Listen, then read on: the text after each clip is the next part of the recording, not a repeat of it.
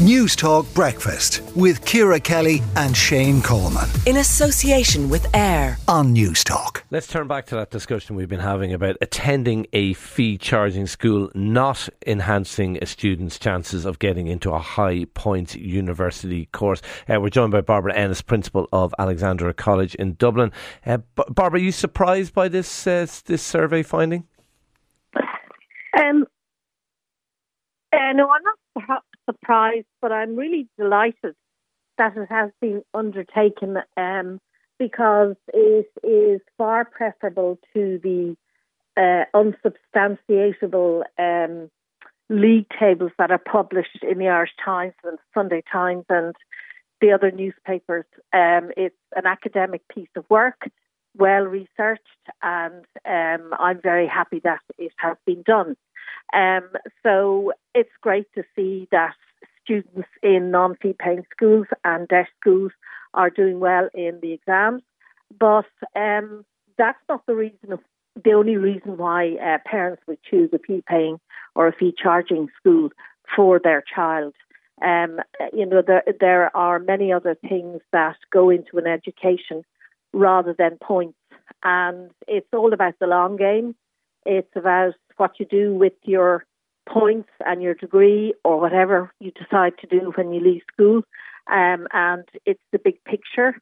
And certainly our students are in high demand in the big legal companies, in companies like Accenture um, and KPMG and other equally um, important companies. And, you know, I know from speaking to. Oh, why, why are they more in demand if uh, than, than students from non uh, fee paying schools?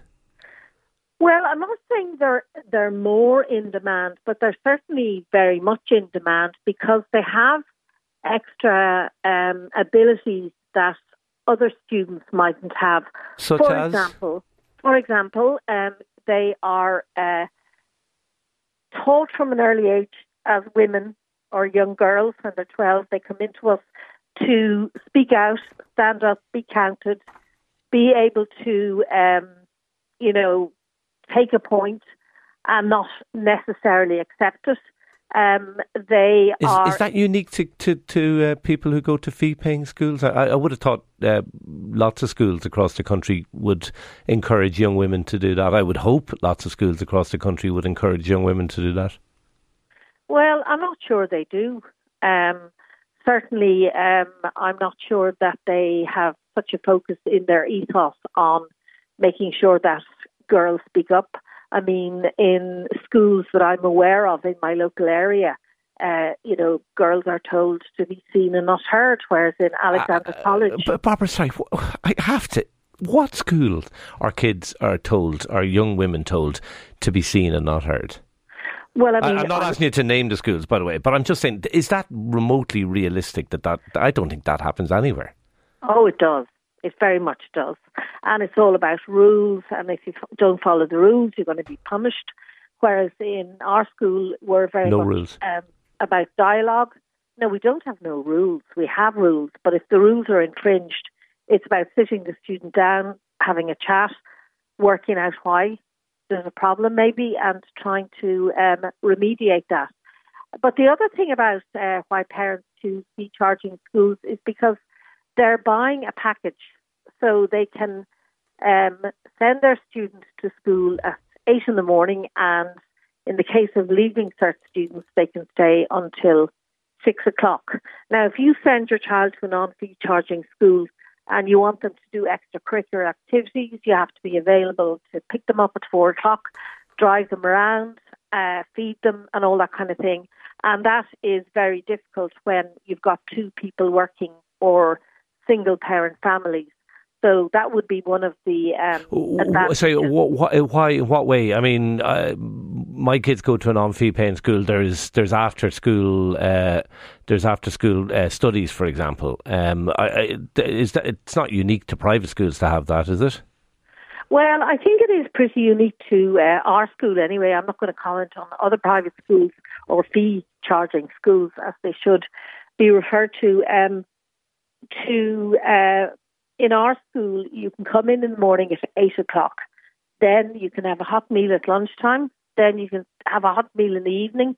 You can do your extracurriculars, your sports, your drama, your music. Okay. Um, and then you can do your study until 10 o'clock if you're a sixth year, up until half eight if you're a third year, etc., etc. Okay. So that's But- a very attractive package. Sure. And just just to finish, you're not you're not remotely surprised that there's no there's no sort of bang for your buck in terms of extra points or doing better in the leaving cert from private school. You're not surprised at that finding.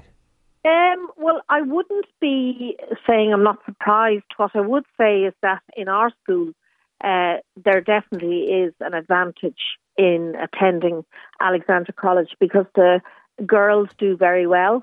They uh, last year, for example, and I know there's a certain amount of grade inflation going on the last two years.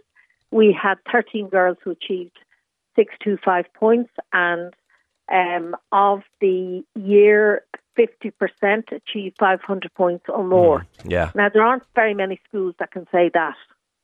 Okay, we will leave it there. Uh, Barbara Ennis, uh, principal of Alexandra College in Dublin. Thanks indeed for joining us. Uh, lots of people uh, getting in touch about that. We will uh, get to those texts uh, a little bit later. Now, still to come this morning on Newstalk Breakfast, we'll be speaking to the, van- the Banshee herself of Inisherin. But up next, it's the clash of the top two in the Premier League, and we want to know as well your GAA club legends.